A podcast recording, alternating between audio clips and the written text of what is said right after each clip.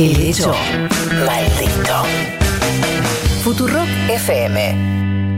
De casa al trabajo y del trabajo a casa. Ahora en El Hecho Maldito, panorama sindical, futuro del empleo y justicia laboral. El mundo del trabajo por Julián Jofele.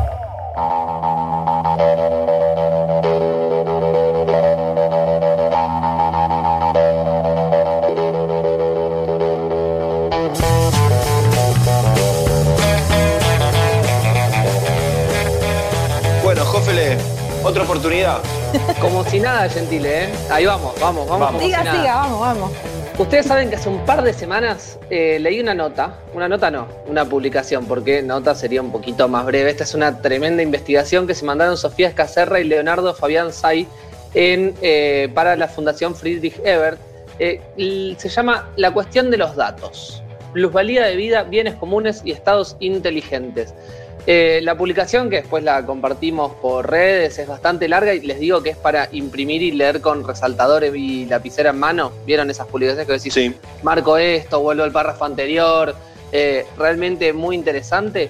Em, que plantea justamente lo que veníamos conversando recién, la cuestión de los datos, este tema tan importante, este, esta materia prima de- del siglo XXI eh, y todas las eh, situaciones que se dan a partir de ello. Digo, hay empresas que se vuelven millonarias por la acumulación de todos los datos que vamos brindando todas y cada uno de nosotros, pero eh, esos datos aislados tienen un valor en sí mismo, en qué momento adquieren valor y qué implica y qué podemos hacer para protegernos, pero también para discutir eh, la renta que se genera a partir de ellos, eh, tanto como ciudadanos como Estado. Todos estos temas que parece para mm, hacer un, un webinar, ahora que están de moda, eh, los charlamos y le pedí a Sofía Escacerra que me conteste algunas preguntas.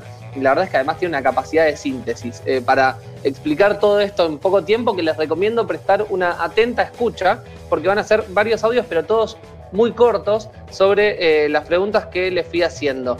En primer lugar, la pregunta fue, ¿qué son los datos? ¿Son realmente nuestros los datos que producimos? ¿Y de qué hablamos cuando hablamos de propiedad de datos? Eh, ¿Cuál es su valor y cuál es el valor de los algoritmos? Que eh, ahora va a contar un poco Sofía de qué se trata. Vamos con el primer audio y la escuchamos y seguimos conversando. Dale. Hace ya algún tiempo que se escucha hablar sobre el tema de los datos y se habla de que son el nuevo oro, que son el nuevo petróleo, que son el nuevo plástico, que son una materia prima fundamental de la economía. La realidad es que los datos son la contabilización de todas las cosas que hacemos, todo lo que pensamos, todo lo que decimos a través de los medios tecnológicos. Y estos datos se utilizan hoy principalmente como insumos para alimentar inteligencia artificial, para alimentar algoritmos, que es la verdadera fuente de valor de lo que hoy es la economía digital. Los datos son la materia prima del futuro, son la materia prima de la inteligencia artificial, son la materia prima que alimentan a los algoritmos y ahí es donde está el verdadero valor de todo lo que se genera. ¿Por qué Amazon tiene tantas ganancias? ¿Por qué todas las empresas de tecnología ganan dinero en medio de una pandemia cuando todas las empresas parecen perder dinero? Básicamente porque esos algoritmos son lo que genera el, el verdadero valor. Y los datos son aquello que los alimentan. Por eso es muy importante empezar a entender si son nuestros, los generamos nosotros, ¿de quién son? ¿De las empresas que nos dan los medios para generarlos? Es muy rara la discusión y no hay una, una clara, un claro consenso respecto de qué son los datos o cómo monetizar o hacer volver estos beneficios, estos valores que generan a los ciudadanos que los generamos y que alimentamos esos algoritmos de manera completa y absolutamente gratuita. La mm, científica social Joyana Zuboff, ella plantea un capitalismo de vigilancia, donde nos están vigilando constantemente y generan un excedente conductual. ¿Qué significa esto? Que nuestra conducta o, la predicción de nuestra conducta futura pasa a ser la fuente mayor de valor que generan nuestros datos y a partir de ahí se genera todas las ganancias que tienen las empresas de tecnología hoy por hoy. Bueno, eh, todas las cosas que, dispara para pensar eh, esta situación, estas reflexiones que nos acerca Sofía, ¿no?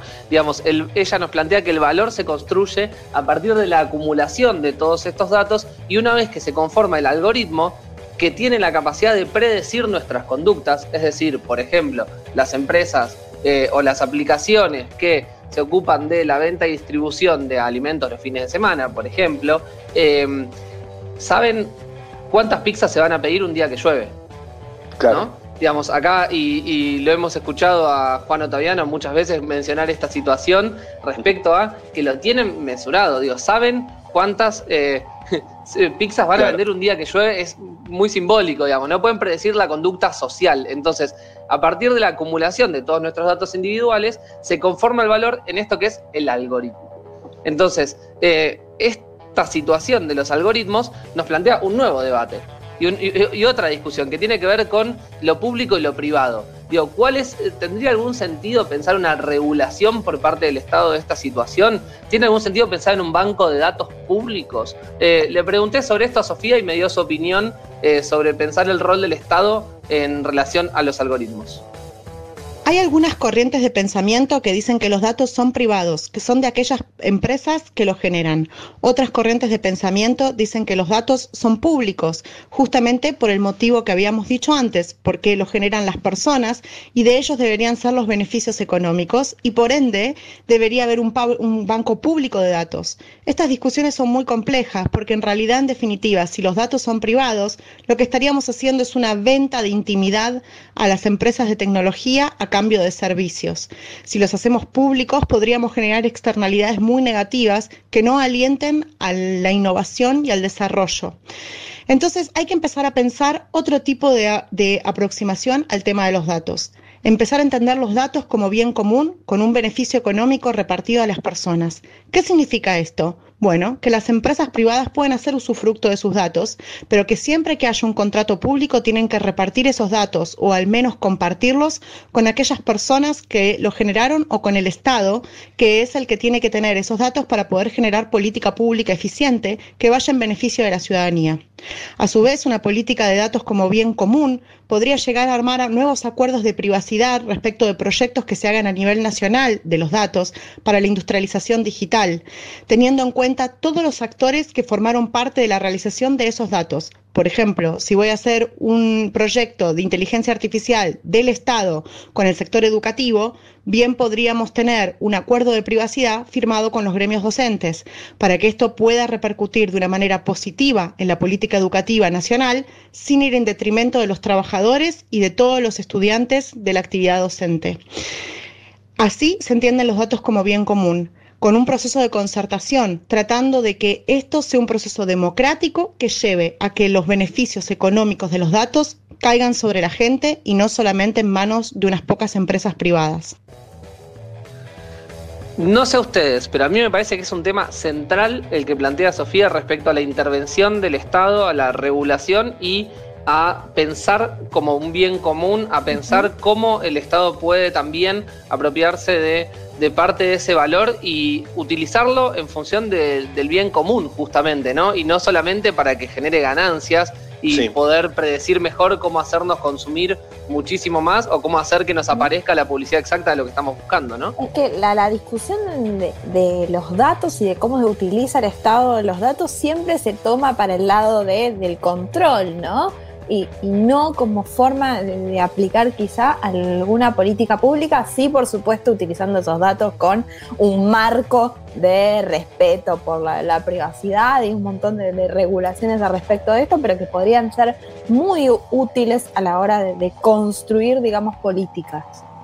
Está buenísimo esto que decís, porque además, eh, imagínate, ¿no? Cada vez que apareció el tema del debate de la SUBE, que vuelve a empezar la discusión, bueno, el Estado va a tener mis datos, pero no tenés ningún drama en que las, todas las grandes compañías multinacionales tengan todos tus datos y sepan exactamente qué venderte, cuánto y eh, promover eh, tu consumo cotidianamente, ¿no? El famoso necesito un vestidito rojo y decís vestidito rojo, vestidito rojo al celular y después te aparece la publicidad en cualquier red social que utilices, básicamente. No, es, espectacular. están, a, están a un nivel eh, fantástico. Y después, bueno, capaz alguna vez termina siendo útil, pero acá estamos discutiendo justamente algo mucho más grande, digo. En ese sentido, y me parecía que también estaba bueno, porque a veces uno se queda como con la idea de, bueno, está buenísimo, gran debate, muy interesante, gente que sabe mucho lo discute, pero ¿qué puedo hacer? Eh, ¿qué, hago con todo esto? Entonces, para pensar cómo podemos protegernos, y además cómo podemos participar en un proceso que revierta esta tendencia actual en la cual nuestros datos son solamente usados para multiplicar ganancias de unos pocos, Sofía nos da algunas pistas de por dónde seguir el debate. Escuchamos el Claramente como ciudadanos tenemos mucho que hacer. Para empezar, siempre establecer políticas de privacidad en todas nuestras redes sociales y no compartir información sin el consentimiento de otros. Pero también hay mucho más que podemos hacer como ciudadanos reclamando a nuestros gobernantes y al poder ejecutivo de turno de que tenga responsabilidad respecto de la privacidad, que establezca nuevas leyes de protección tanto de datos de los ciudadanos como de los trabajadores. Y también empezando a pensar como ciudadanos políticos que somos, nuevas estrategias, no solamente en términos de, este, de industrialización digital y de soberanía digital, sino también en términos de educación digital. Es muy importante, hoy por hoy se habla mucho de la educación digital, de la inclusión digital, creyendo que solamente alcanza con enseñarle a nuestros chicos a usar una computadora. Hay que empezar a cuestionar la tecnología, hay que empezar a enseñar cómo funciona un algoritmo, qué es un sesgo algorítmico, cómo se cómo se efectúa, cómo se realiza, cómo nos afecta, cómo nos afectan los algoritmos en los espacios de trabajo, cómo estos algoritmos que determinan hoy parte de nuestra vida son secretos y están protegidos por normas de propiedad intelectual. Esto es parte de la construcción de ciudadanía también, como ciudadanos que somos. En una época se quería buscar la alfabetización como soberanía de las personas, como una manera de emancipación. El aprender a leer y escribir era lo que nos hacía comunicarnos con el resto de los ciudadanos. Hoy necesitamos, además de aprender a leer y escribir, de aprender y a cuestionar la tecnología, porque es nuestra nueva manera de comunicarnos, es un proceso emancipatorio. Entonces tenemos que empezar a ser responsables, a hacer un uso responsable de la tecnología y hacer un uso responsable de también de otros tipos de instrumentos que van surgiendo, como por ejemplo las criptomonedas, que no son otra cosa que un paraíso fiscal en la web y son una manera de que la digitalización se meta también en la regulación del Estado respecto de las finanzas públicas y respecto de la estabilidad monetaria.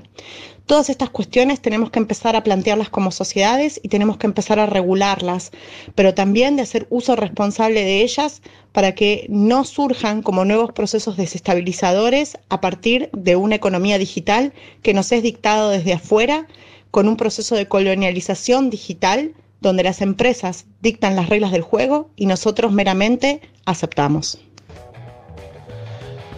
Bueno, hay una serie de, pautas ahí para seguir pensando, para seguir trabajando en lo que tiene que ver con la inclusión y también con la educación digital para, eh, nuevamente, eh, construir soberanía ciudadana sobre nuestras propias decisiones, ¿no? Eh, me parece que es un tema muy importante y que no tiene que quedar en manos de poca gente, sino que tenemos que tratar de socializar esa discusión eh, porque realmente estamos eh, todas y todos atravesados por, por esta situación. Eh, y como Sofía Escacerra, que es nuestra entrevistada de hoy, es muy grosa y también trabajó muy fuertemente el tema de derecho a la desconexión digital, que lo hemos comentado, recientemente fue incluido en la ley de teletrabajo, pero es un debate abierto también para pensar en relación a todas las modalidades de trabajo.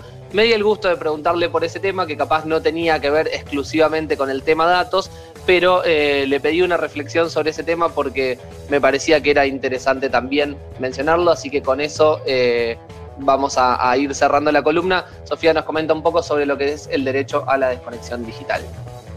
El derecho a desconexión no es el derecho que tiene un trabajador a pagar su celular fuera del horario de trabajo, porque todos sabemos que tenemos la vida privada y laboral fusionada en nuestro teléfono, con lo cual desconectar nuestro teléfono, nuestra computadora, también implica apagar nuestra vida eh, eh, privada, nuestra vida familiar. El derecho a desconexión es el derecho que tiene cualquier trabajador, teletrabaje o no, a no recibir mensajes relacionados con el trabajo fuera del horario de trabajo y durante los periodos de descanso. Esto tiene que ver con el síndrome de agotamiento crónico. Aun cuando yo le puedo clavar el visto a mi jefe o el visto a un mail, me quedo pensando en la interminable cantidad de tareas que tengo que resolver al otro día a primera hora. Por ende, el derecho a desconexión que eh, se ha conquistado para los teletrabajadores en la última ley de teletrabajo, es importante seguirlo para conquistarlo para todos los trabajadores. También es un derecho por la igualdad de género, porque cuando uno recupera la soberanía soberanía sobre su tiempo libre, cuando uno no es contactado y molestado fuera del horario de trabajo, contribuye a que las familias se puedan organizar mejor los tiempos, pueda haber mejor reparto de tareas en el hogar, si no siempre se interpone la excusa a algún jefe molesto para no cooperar con las tareas del hogar. También porque si es visto como una habilidad adicional el tener puesta la camiseta y contestar mensajes fuera del horario de trabajo, evidentemente los hombres, al no hacerse cargo de la economía del cuidado, tienen más chance de conseguir esa habilidad adicional. La realidad es que el derecho a desconexión tiene que empezar a trabajar para ordenar las comunicaciones en los entornos de trabajo y lograr que en vez de ser visto como estar, tener la camiseta puesta, sea visto como lo que es, como una falta de respeto al trabajador y como un avasallamiento sobre el tiempo libre de todas las personas. El derecho a desconexión es, sin lugar a duda, recuperar la soberanía de nuestro tiempo libre y permitir organizarnos mejor dentro de nuestros hogares. Yo no tengo más nada que agregar a todo lo que dijo Sofía, más que agradecerle por el tiempo y por los comentarios que, justamente compartió con, con nosotros el día de hoy. Así que básicamente invitarles a leer el informe que después lo, vamos a estar compartiendo para quienes quieran profundizar en el tema. Repetí el nombre completo que lo están preguntando mucho los oyentes que se coparon con, tu columna. Buenísimo, hablamos con Sofía Escacerra y el informe que escribió junto a Leonardo Fabián Say se llama La cuestión de los datos y está publicado en la página fes.org.ar, igual lo vamos a compartir. Muy bien, hasta acá la columna de Julián Hoffele, 11 y 11 de la mañana, 12 grados, 3 décimas, ya vuelve el hecho maldito, dale. Estamos ya en este momento, después de haber estado prácticamente a la cola de los países de la Tierra, entre los 10 mejores países del universo. Y no tengo la menor duda que al final de mi mandato estaremos entre los 10 mejores de la Tierra. El hecho maldito los 10 mejores programas de radio del universo.